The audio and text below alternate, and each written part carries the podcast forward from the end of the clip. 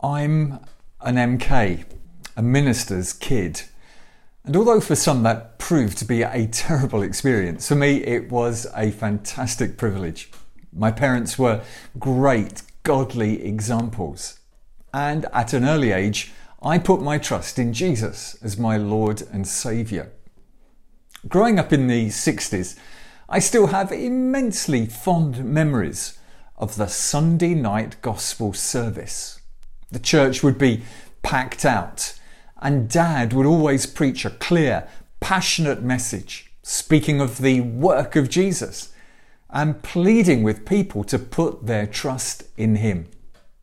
I remember the excitement of scanning the congregation and looking out for visitors, wondering whether they'd get saved that night. And over the weeks, many of them were soundly converted. And as I listened to my dad declaring the gospel, as only a passionate Scotsman could, it felt as if I'd got saved all over again. It was so clear, so plain, so wonderful. How could anyone not respond to the invitation to come to such a wonderful Saviour? How could anyone go out of the building at the end of the evening rejecting such amazing grace and love? You see, Sunday night was gospel night. Sunday night was all about how you could get into the kingdom. But then came Monday. And Monday wasn't about getting into the kingdom, it was about living in the kingdom and it seemed to operate under different rules. And there was a ton of stuff that I knew I shouldn't do. For one thing, I knew there was a great distinction between Christians and the world. The world was dirty and sinful and was to be avoided at all costs. So we didn't play cards, drink alcohol, dance, go to the theatre or to the cinema, well, at least until Julie Andrews and the Sound of Music. And we weren't allowed to play in the garden on a Sunday. And in those days, I think the plan was to live by those rules and pluck up the courage to invite people to come along to the Sunday night gospel service. The gospel was the way in. The gospel was what you preached to sinners. But then, having got saved, you lived by a seemingly unconnected set of rules, as much to do with culture as with teaching from the Bible. But as I read the New Testament now, it strikes me that the primary audience for the gospel message was the community of faith, believers. The gospel is not only the way in, it's the way along, it's the way through, and it's the way out. Yes, of course, the gospel is good news that must be announced. Yes, of course, it's as the Holy Spirit opens the eyes of the spiritually blind through wonderful gospel truths that they're saved. Yes, of course, the gospel must be understood and declared with theological rigour and precision. Yes, of course, we must defend these truths and confront those who want to take away from or add to this message. But we must understand that the gospel is not only to be declared and believed, it's also to be lived. Gospel truths must shape gospel lives. Let me take you back to Titus chapter 3. Listen to Paul as he unpacks the Gospels. There in verses 3 to 7. He said, At one time we too were foolish, disobedient, deceived, and enslaved by all kinds of passions and pleasures. We lived in malice and envy, being hated and hating one another. But when the kindness and love of God, our Saviour, appeared, He saved us, not because of righteous things we had done, but because of His mercy. He saved us through the washing of rebirth and renewal by the Holy Spirit, whom He poured out on us generously through Jesus Christ our Saviour, so that having been justified by his grace, we might become heirs, having the hope of eternal life. Now, that's an amazing, that's a glorious definition of the gospel. What a superb summary of the salvation message. And who should this message be preached to? Who's the intended audience? Is this a Sunday night gospel service for the lost? Well, have a look at verse 8.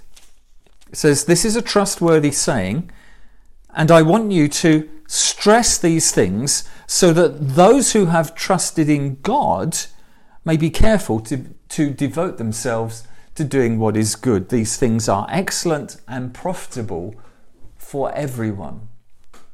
You see, this gospel message, this trustworthy saying, is to be stressed to believers, to those who have trusted in God. And the reason the gospel must be preached to believers is that they may be careful to devote themselves to doing what is good. You see, the gospel isn't just the way in, it's the way along. And it's only when believers have properly grasped the gospel that they can begin to live lives which truly commend Christ. It's only the gospel that goes on exposing our sin and our need. It's only the gospel that truly humbles us. It's only the gospel that brings us back time and again to the mercy and grace of such a wonderful Saviour. It's only the gospel that should shape the local church. You see, you can construct the most attractive Christian community. You can preach the sharpest sermon. You can use the most gripping multimedia displays. You can have the best musicians. You can serve the best coffee and donuts. But unless you're able to show the gospel in your communities through gospel shaped living, then humanly speaking, no one will come near you. No one will hear the message. No one will be saved. And that's precisely the situation that Titus faced in Crete. Crete was tough. Paul had seen something of the south coast while travelling to Rome for trial. And it seems that about four years after he was released from his first Roman imprisonment, Titus accompanied Paul to this island where he was left to set the church in order. That young church had probably begun when Jewish converts returned to the island following the events of Pentecost, because you'll notice that Cretans are named there in Acts chapter 2, verse 11.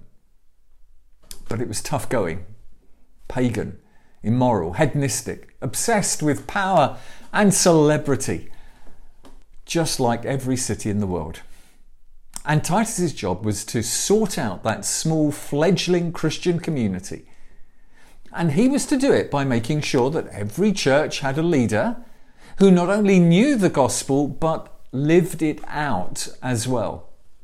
Now, you know these qualifications well enough there, uh, there in Titus chapter 1 and verses 6 to 8. An elder must be blameless, faithful to his wife, a man whose children believe and are not open to the charge of being wild and disobedient since an overseer manages God's household, he must be blameless, not overbearing, not quick tempered, not given to drunkenness, not violent, not pursuing dishonest gain.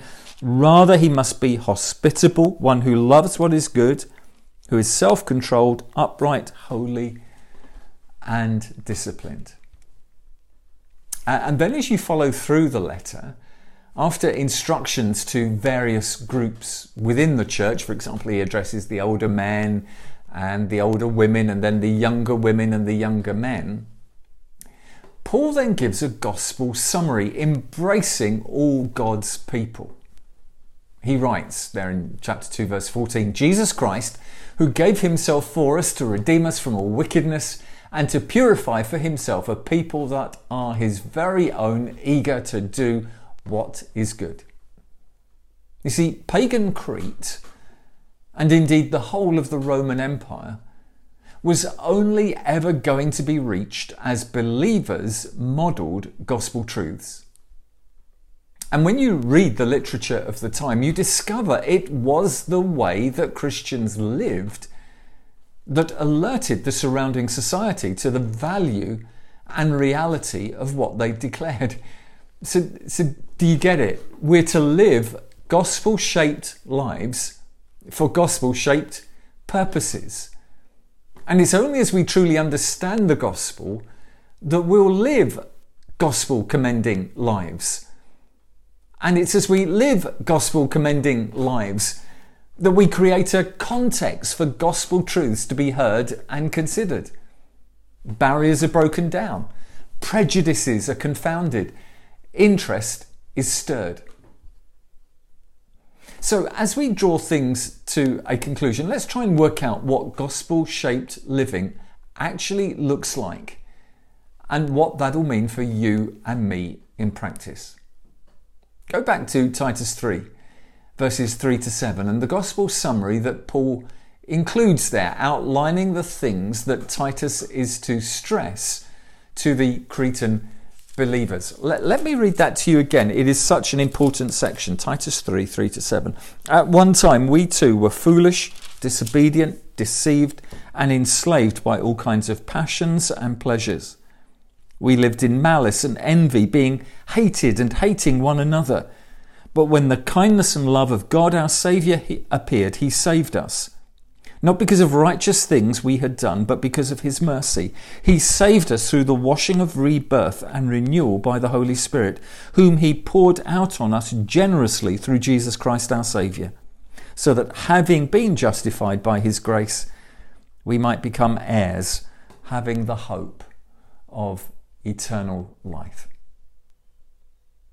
Now, maybe you'll allow me to sum up for the sake of simplicity and time, what gospel shaped living looks like. And I'll do so with four H's. I'm sorry, it's a preacher thing, but it helps maybe to help us remember. You see, number one, we're to be people of humility, people of humility. And of course, that's what Paul explicitly says at the end of verse 2. He says, Show true humility toward all men. And he hammers home this lesson by emphasizing two gospel truths. Firstly, we need to understand again how sinful, rebellious, vile, and lost we really were before God. Did you notice it there in verse 3? At one time, we too were foolish, disobedient, deceived, and enslaved by all kinds of passions and pleasures. We lived in malice and envy, being hated and hating one another. And yet, this is a gospel lesson that we forget so soon. We start comparing ourselves to others.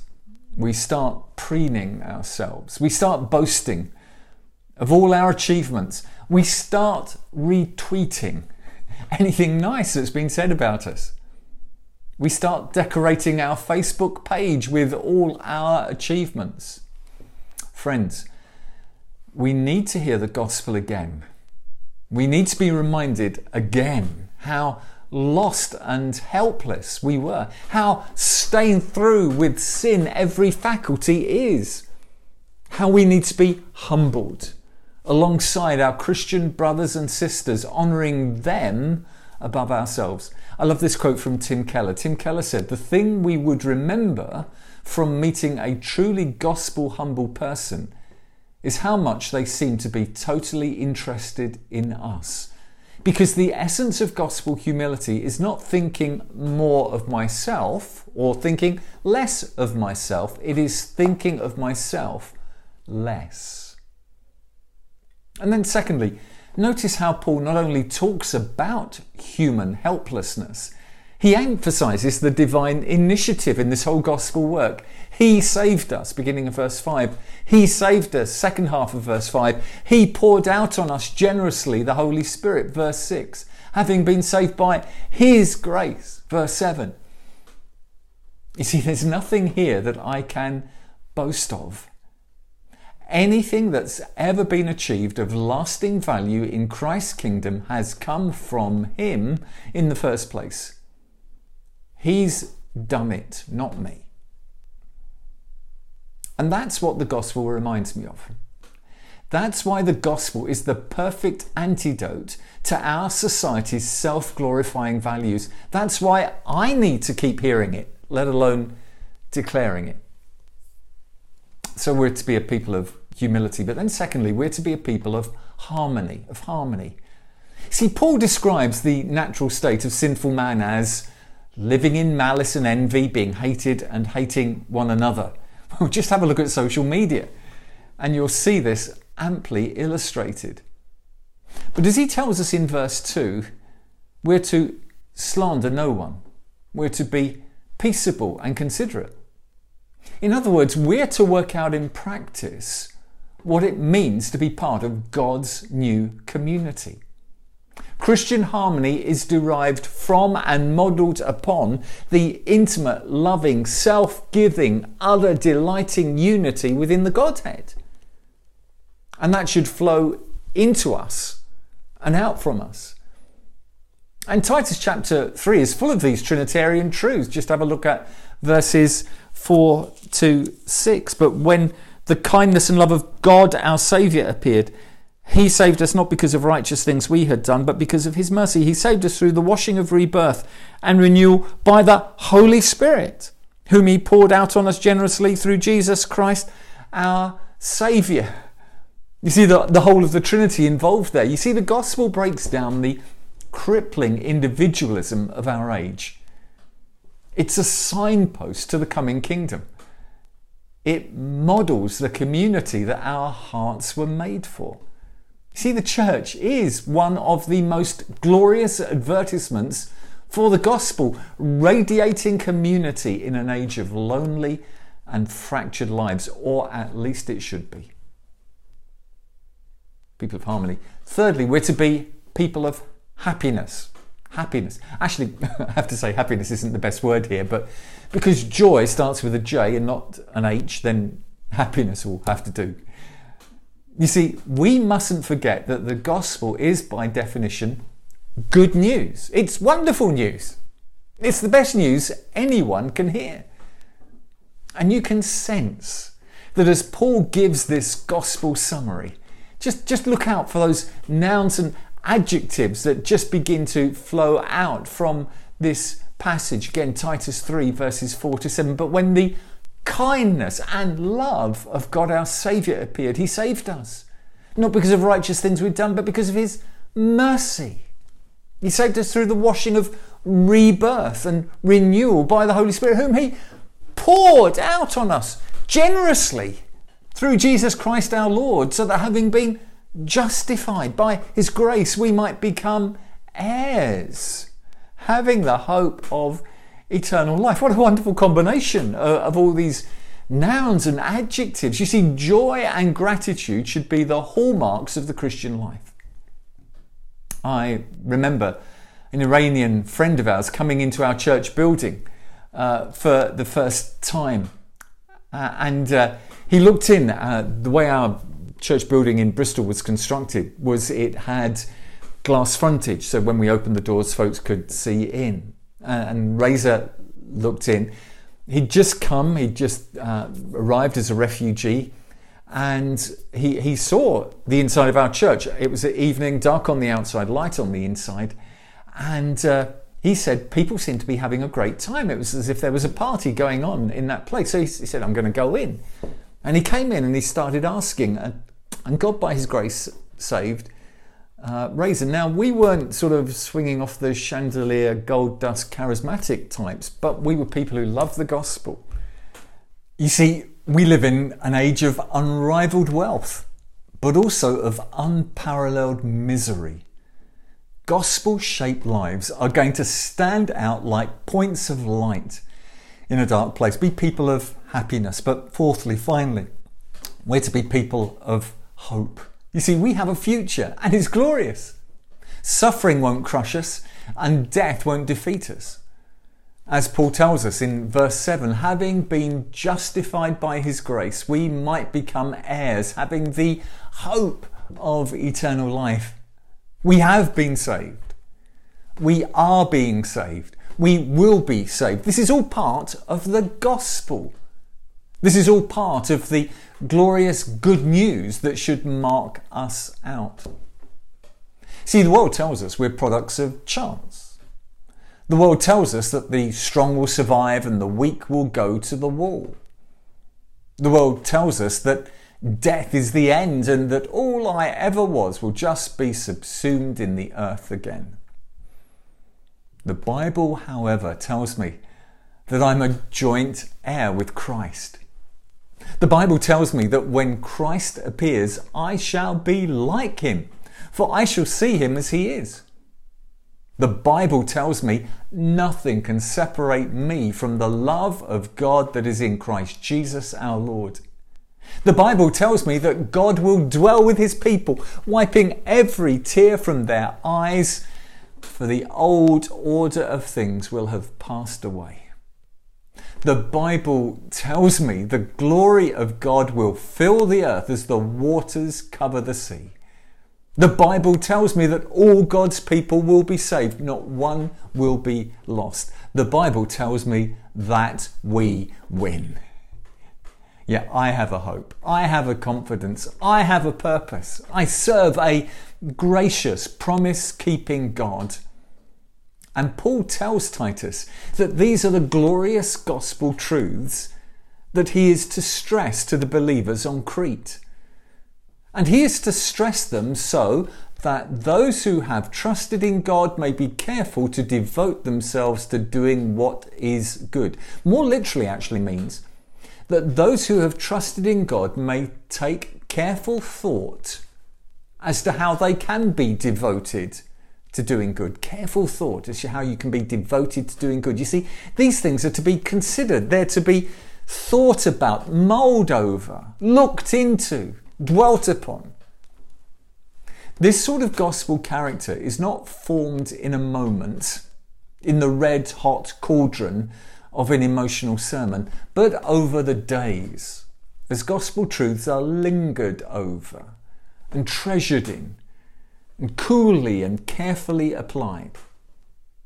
What a witness this is to a hopeless world. What a wonderful gospel that permeates every area of my life. What a privilege to serve such a Saviour. What a responsibility to so show the gospel that I might speak the gospel. Well, may the Lord use you in whatever is your particular setting to so know the gospel, to so love the gospel and, and, love the Saviour of, of the gospel. That the gospel will naturally come through you. We so often think, first and foremost, it's about proclamation, that it's the Sunday night mentality. My friends, my, my brothers, my sisters, it's it's about knowing the gospel, living the gospel, and God, by His grace, granting us opportunities to speak the gospel to the people that we have been loving and caring about and doing good to. That's how we can do gospel in these COVID days. Let's pray. Father, we do ask that you would help us to honour you, to glorify you, to so know the gospel, to so love the gospel that it would grip our hearts and, and grip the way that we live. Uh, we want to be those sort of people who are full of joy, who are humble, who just love to live in harmony with one another, but have that glorious hope that we know where we're going, we know who's in charge. Father, have mercy, we pray. And grant that the gospel in these days would go out not because we have great gospel techniques, but because a great gospel message has gripped our hearts and we pray it for the glory of King Jesus. Amen.